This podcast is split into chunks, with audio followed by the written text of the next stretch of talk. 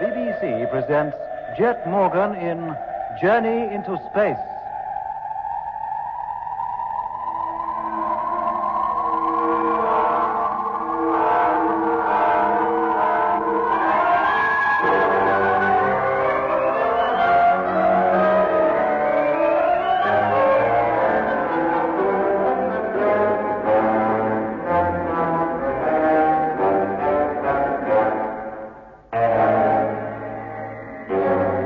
For more than three weeks since it left the moon, the Mars space fleet, led by Jet Morgan, has been coasting towards the red planet. When the great journey began, the fleet numbered nine ships our flagship, Discovery, and eight freighters. Now there are only eight ships in all. For freighter number seven, after being holed by a meteor and its crew killed, had to be abandoned, together with its precious cargo. Then there was the mystery of James Whittaker, construction engineer, who, according to reports received from Earth, answered to the description of a man born 78 years ago who had mysteriously disappeared in 1924. And now, a new hazard faced Jet Morgan and his crews. What was thought to be a meteor swarm lay directly in front of us. Hoping to climb over it, we changed course. But shortly afterwards, the radar showed that once more the object lay directly in the space fleet's path. The tricky maneuver was carried out again, but with the same startling result. Jet then decided there was nothing for us to do but plow straight through the swarm. After some discussion, we in Discovery agreed, and Jet called up the freighters to tell them of his intention. Well, how do you feel about it, number six? I prefer to try further evasive action. Isn't that possible? Look, I've just told you we can't spare the fuel. The only course left open to us is to keep on. There can be no turning back. Whatever action you suggest, Captain Morgan, I'm sure it will be right. I wish I could think so too, Whittaker, but thanks all the same. Orders must be obeyed without question at all times. Well, I don't think this is the time to discuss discipline. Now, Peterson, you going to be happy about this? I wouldn't call it happy, Jet, but I'm with you. Whatever you say goes, as far as I'm concerned. Good. Number eight, how about you? If I'm the last to be consulted and everybody else has already agreed to plow on, all I can say is okay. But I don't like it, Jet. I think the risk is greater than you care to admit. Well, that's settled. Now, listen carefully, all of you. As a safeguard, suits will be worn from now until further notice. In the unlikely event of your ship being holed, you'll be safe until you can transfer to another ship. If the Discovery is hit and put out of action, command will be taken by number one. Well, that's all for now, but keep listening out. Keep your radios on at all times. Now, how far are we off now, Doc? Less than an hour. No solid object visible on the televiewer? No, Jet. Well, gentlemen, we'd better put on our suits. If it is a meteor swarm, anything might happen once we enter it. But it's a risk I'm convinced we have to take. If a large meteor hits us, well, we'll never know a thing about it. Now, stay at your post from now until further orders, and good luck. A nice, cheerful prospect, isn't it? Ah, never mind about that, Lemmy. Get over to the radio and open her up. Yes, Jet. Uh, Mitch? Yeah. Keep watch on the televiewer. Right. Doc, I'll keep radar watch with you. Okay. Signals are coming in good and strong now. Still right smack in our path. Yes. It's uncanny. Anything to see yet, Mitch? No, not a thing. If it wasn't for the radar signals, I'd swear there's nothing between us and the distant stars. Absolutely nothing. Well, keep looking. Too right. Hello, flagship. Number eight calling. Come in, please. Hello, number eight. Discovery call in. Hearing ya. Blimey, reception from number eight ain't too good. Report on radar watch for first ten minutes. What was that, number eight? There's a lot of noise going on. Will you repeat that, please? I can hardly hear you. Aye, aye, it's not just him then. Hello, number eight. Are you receiving me? Receiving you with difficulty. Have radar report for first ten minutes of watch. Can you take it, please? Heard you that time, mate. Yes, I'm ready to take it, if I hear it. Signals increasing in strength every minute. Angle of reception of signal increasing proportionately. Estimate object now approximately 25,000 miles away. End of message. Thank you, number eight. Hey, Jet, Yes, Lemmy? first reports from number eight, just received. Right, let's have them. And what a job I'd getting them and all. How do you mean? Oh, reception was chronic. Weak? Oh, Jet, but there was such a lot of extraneous noise with it. Oh. Is it the same with the rest of the ship? I don't know, but number six is due to call in about five minutes. I'll let you know then. All right, Lemmy, I'll get back to Doc. Yes, mate. Ah, there's something haywire here, Jet. Eh? Screen keeps distorting as though there were a lot of static around. There, see? Yeah. I wonder if that has anything to do with Lemmy's interference. Oh, he's noticed something, too? Hmm. Oh, almost certainly the same thing. Ah, there. Yeah. Now, look at that. What hope have we of getting true readings under these conditions? Do what you can, Doc. It may be only temporary. Well, let's hope so.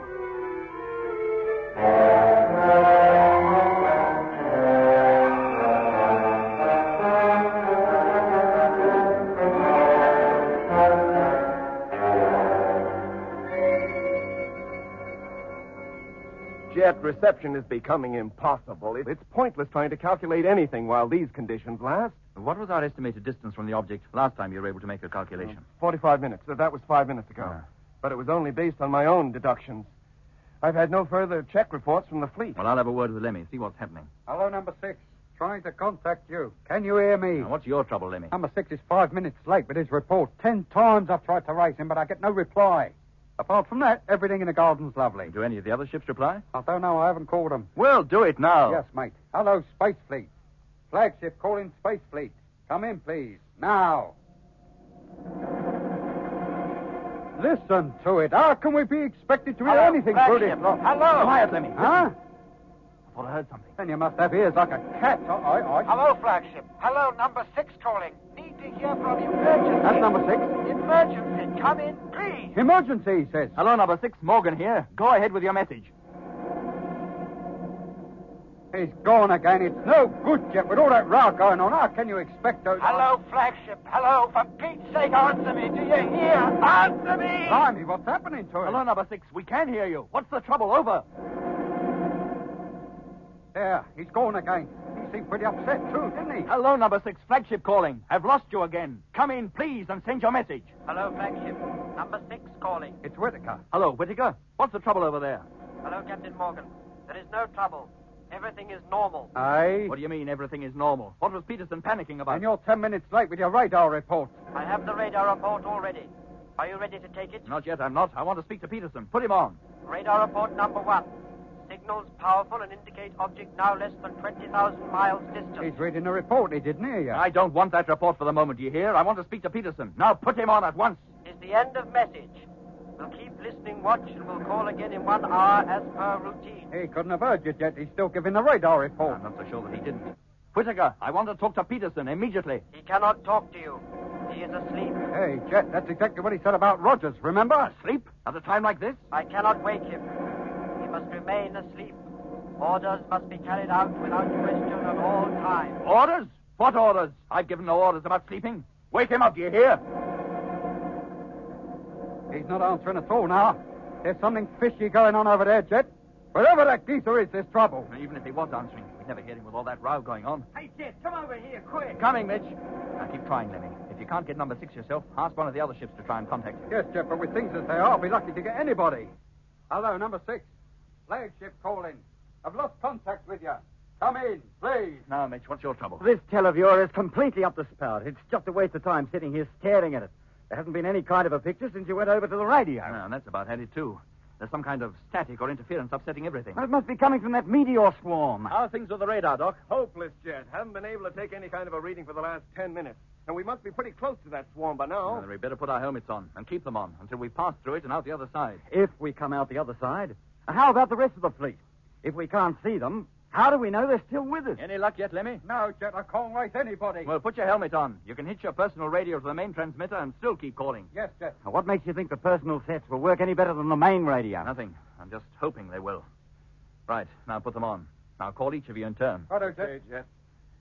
Well, that's me fixed. Hello, Mitch, can you hear me? Mitch, can you hear me? Hello, Lemmy, how about you? Doc, you there?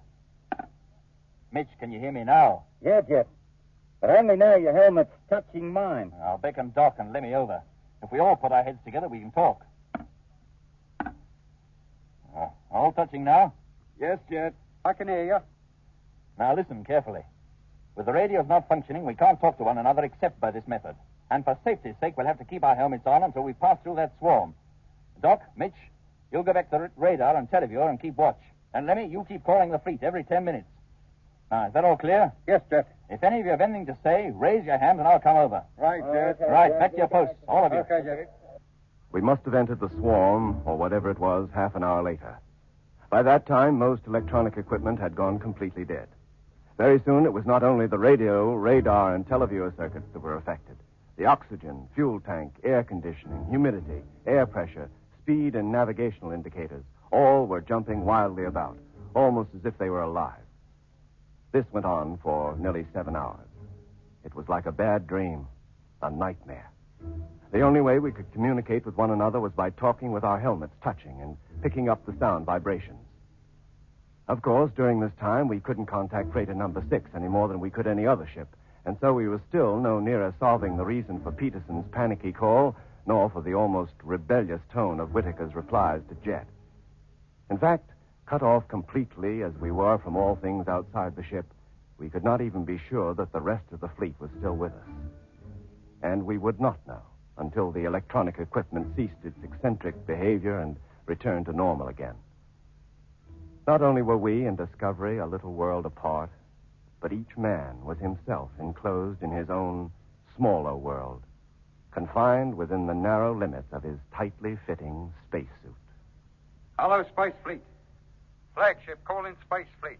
If you can hear Demi! me, come. Huh? Lemmy, Um, I can hear you calling. Can you hear me? Yes, Jet, I can. Can you hear him, Mitch? You, Doc? Yeah, Jet. Me too. We must have made it. Passed through the swarm, you mean? Yes, Lemmy. And about time, too. It must have been thousands of miles deep. If our speed's been constant about 200,000, I'd say, Jet. And no meteor hit us. We came through safely. Now, don't speak too soon, Lemmy. There's the rest of the fleet to consider. Yes. And, Lemmy, now that the personal radios are working, there's a good chance of your being able to contact them. Have a try, will you? Well, that's exactly what I was doing when you heard me, then just keep now. at it, keep at it. Uh, can you call them without our hearing you? It'll be chaotic if we're all talking at once. I've already thought of that. I'll feed my personal radio straight into the ship's transmitter, and you won't hear a thing. Good. Now, Mitch, how about the televiewer? Well, she's not showing any picture yet, but she's alive, all right. I've got the snowstorm back. Well, as soon as you can get a picture, check up on the fleet. Make sure it's still with us. Uh, too right, I will. Jet, when do you propose letting us remove these helmets? Well, not until everything in the ship is in good working order again, and we can be sure there's no further danger of being hit. Right.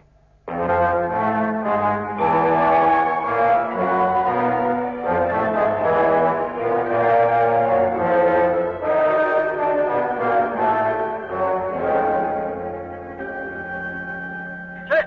Jet! Yes, Lemmy? Make contact with number one. Do you want us to talk to him? I certainly do. Hook me up, will you? Right. Now, go ahead. He should hear you. Hello, number one. Morgan here. Are you receiving me? Hello, Captain. Hearing you quite clearly. Are you and your ship okay? Yes, sir. Televiewer and radar still a bit haywire, but coming back to normal rapidly. All electronic equipment's been completely out of action the last few hours. Yeah, ours has too. Have you been able to make contact with any of the other ships? No, sir. Lemmy came through before I had a chance. Very well, number one. As soon as your radar's working again, see if you can calculate our distance from that swarm and the rate at which it's dropping behind, if it is. Very good, sir. How soon will we take our suits off? Uh, not until I tell you. As soon as you've anything to report, give us a call. That's all. Thank you, Discovery. All right, Lemmy. Now see if you can contact the rest of the fleet. Yes, mate. Uh, Mitch, is that televiewer working yet? It's getting better, but I still can't get a picture. Then keep at it. You will before long, I'm sure. Now, how about you, Doc? Well, if there's anything in front of us, Jet, I believe I could detect it. You mean the radar's working now? Yes, enough for me to get some sort of a signal. Good. Well, sweep the area astern. See if you find anything there. Sure. Yes, Jet, there you are. As strong as you like. That thing is behind us. We must have passed through it. Good, Doc. Do you think it was meteors, Jet? Uh, I wouldn't like to say for sure, but I doubt it. Uh, so do I. No ordinary meteor swarm would have upset the equipment like that. And the chances are that at least one of the ships would have been struck. Well, we can't be sure that they haven't yet, Doc. No, I don't think you need worry, Jet. I've got a hunch that everything is going to be all right. I hope so, Doc. I sincerely hope so.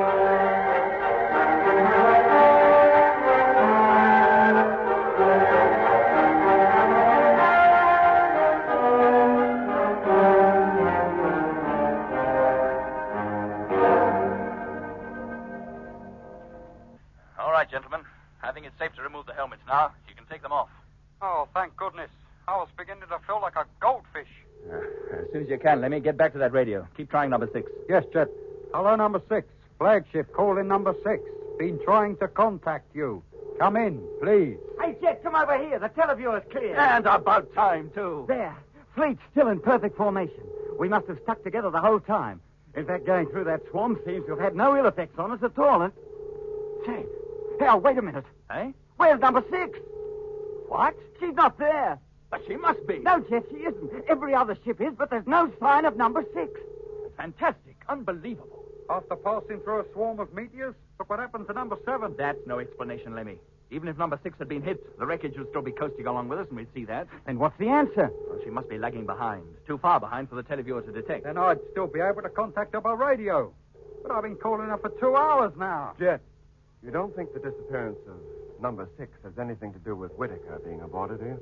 Well, it's been at the back of my mind. Yeah, there'd be nothing to stop him turning on the motor and leaving the formation behind. But why should he want to? Where could he go? Besides, he couldn't handle the ship alone, and Peterson would never consent to anything as crazy as that. Uh, the only other explanation is that she was deflected from her course somehow while we were passing through that swarm. But a force powerful enough to deflect one ship would be bound to affect the rest. Well, there just isn't any satisfactory explanation. Not that we can arrive at, anyway. You mean we just write her off as lost? Ship, cargo, and crew? Yes, Mitch. If we ever see her again, I'll be very surprised. But there's one good thing about all this. We don't have to worry about Whitaker anymore. And if you ask me, that's a definite advantage. He was beginning to give me the creeps. And how about Peterson, Lemmy? Oh, yes. Yeah, there's Peterson in there. All we can hope is that number six is still intact. If it is, they'll be safe for a couple of years at least. And in that time, they could find their way to Mars, or even back to the moon, maybe. I hope you're right, Doc.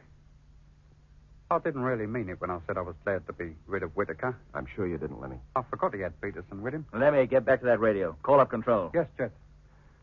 Well, Mitch, Doc, if we go on at this rate, by the time we get to Mars, we'll have no fleet at all. Hello, control. The loss of number seven was just sheer bad luck, Jet. We wouldn't lose another ship by meteor collision in a hundred years. But what are our chances of losing them the way we lost number six? If we knew how we lost her, Doc, I'd tell you. Well, unless we find her again, we'll never know what happened. No. We'll never clear up that Whittaker business either. And that's something I'd like to get to the bottom of. Hello, Uh, his having been born in 1893, you mean? Yes, yes. And the weird effect he had on the crews of whatever ship he happened to be in. Ah, There was something very odd about him. Well, maybe by now Control will have solved the mystery and have a rational explanation for everything. Yeah, there's no point in my trying to call up control. It's a complete waste of time. What are you talking about? The radio's working, isn't it? Yes, Jet. There's no more interference, is there? No, Jet. Then get back to it once and get control. Oh, I'm sorry, Jet, but I'm afraid you're still talking through your helmet. Look, come to the point, Lemmy. All right, that meteor swarm, ionized gas or whatever it was we came through. Well? while we were in it, it completely ruined any kind of intership communication, didn't it? It's not exactly news. Which means that it formed a block to all electromagnetic waves. I must have done. Well, that gas now lies between us and Earth. If no radio wave can penetrate it, then Earth can't receive us, nor can we receive them. What? Well, can we? No, of course we can't. That cloud cuts us off from home completely, at least until the Earth has moved sufficiently in her orbit to be cleared of it. And how long will that take? Oh, a rough guess, I'd say two months. You mean we'll be out of touch with control all that time? Looks that way, Doc. They'll give us up for lost. The last message we sent them was that we were about to enter a supposed meteor swarm. Well, gentlemen, this loss of contact with base, while serious enough, needn't be fatal. They won't give up trying to contact us for weeks, months, in fact. And we should be talking to them again long before we reach Mars. Meanwhile, let's keep going. We'll have a lot more work to do now we're on our own, particularly in the navigational field, but we'll get by. Then we'd better start right away. The first thing is to work out the necessary increase in speed to make up for the time we lost taking evasive actions. Yes, Mitch. Uh, get back to the radar, will you, Doc? Sure. Let me call up the fleet. Have them take bearings on the Sun, the Earth, and Mars, and report their findings as soon as possible. Yes, mate. Mitch, you and I better get to work on the navigational tables. Yeah. Well, get started, all of you. As soon as we worked out our position and velocity, we can eat. And about time and all. I'm famished. And so now two ships had gone, together with their crews and cargo. Meanwhile, the rest of the fleet sped on its way. By now, Mitch and Jet had checked our course and position and found it to be correct. We could expect to arrive above the surface of the red planet at the appointed time, always supposing, of course, that some other mishap didn't delay us. By now, the sun was only about four fifths of the size it appears from Earth, but because of the clear viewing conditions out in space, was a much more beautiful object. It hung in the sky, a great, gleaming, blue white disk, surrounded by its corona. As for the Earth, which lay to one side of the sun, it appeared bluish in color, with reddish green patches indicating the land masses, and the whole being covered with irregular white cloud formations. And at both poles were the incredibly bright ice caps. To the naked eye, the Earth moon system looked like a huge double star which grew and shrank as the moon encircled its parent Earth. But the most interesting and remarkable object in the whole heavens was Mars. As we observed through the small navigational telescope, it already appeared much larger than we'd ever seen it. Deep pink in color, the darker portions of its surface showing up sharply in olive green. Even at this distance, we could detect a few cloud masses floating in its atmosphere. And the dark, thin lines of the canali were certainly no optical illusion. But whether they were dry or filled with water, as many people down on Earth believed, it was impossible to say. So we coasted on for another month. We had covered nearly 119 million miles since taking off from the moon. No contact with Earth had yet been made, nor could we hope to establish it for at least another two weeks.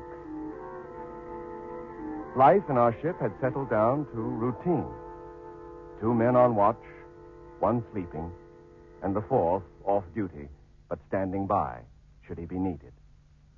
Hello, Doc. You still writing that book? Hello, Lemmy. Thought you were asleep. I woke up an hour ago. I haven't been able to sleep a wink since. Must be the weird conditions we live under. I seem to get along all right with half the sleep I needed back on Earth. Yeah, it's the same with all of us, Lemmy. Even Mitch never sleeps for more than four hours at a time. Hmm. How about a game? A chess, you mean? Yes, Doc. Oh. I'll beat you just once before we get back home. I made up my mind to it. you better learn the game first, Lemmy. well, isn't that what I've been doing these last two weeks? Then set up the board. I'll give you a rook and knight. Uh, oh, that's very generous of you, Doc. I'll do the same for you one day. Which hand? Left. White. It would be. That gives you the advantage. Hardly makes up for the loss of two pieces. Well, I don't think you'll miss them all that much. Now that we'll see. It's a good thing that this is a metal board and that these men have all been fitted with magnetized boots, or they'd go shooting all over the cabin every time we touched them. You say that at the beginning of every game, Lemmy. Oh, do I? Well, you start, Doc.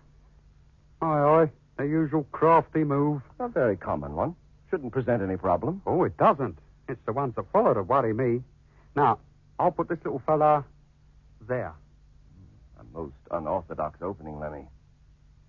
Foxy, eh? And there's my answer to it. Ah. Now then, see what you make of uh, that.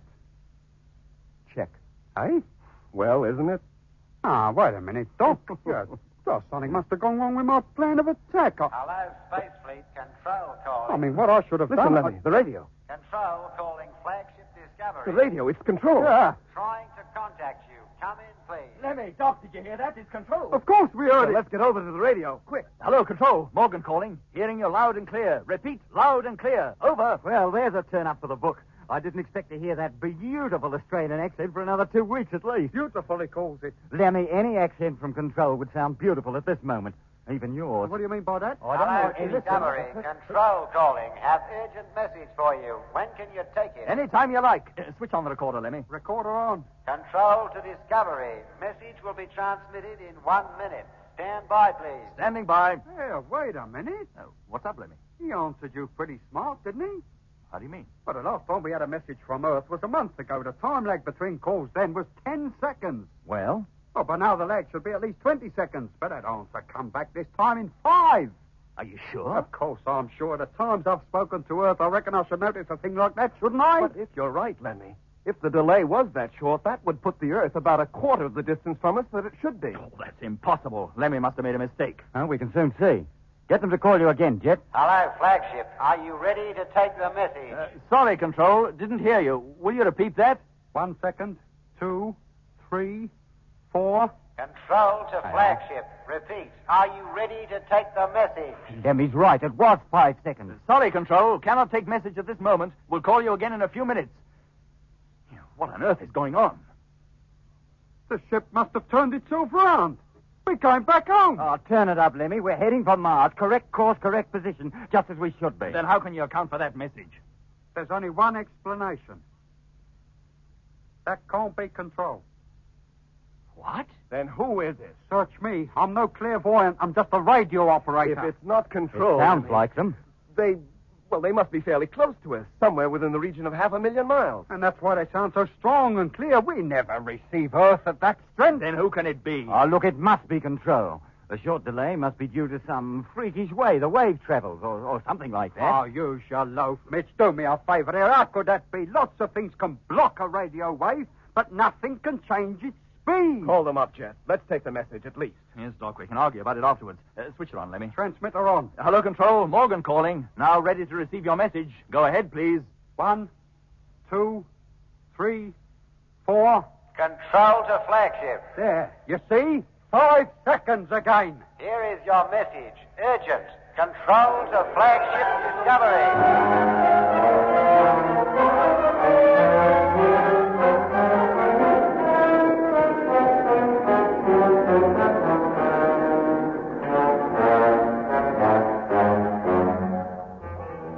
You've been listening to episode five of Journey into Space with Andrew Foles as Jet Morgan, David Kossoff as Lemmy, Guy Kingsley Pointer as Doc, Bruce Beebe as Mitch, and with David Jacobs and Anthony Marriott. The orchestra was conducted by Van Phillips, who also composed the music.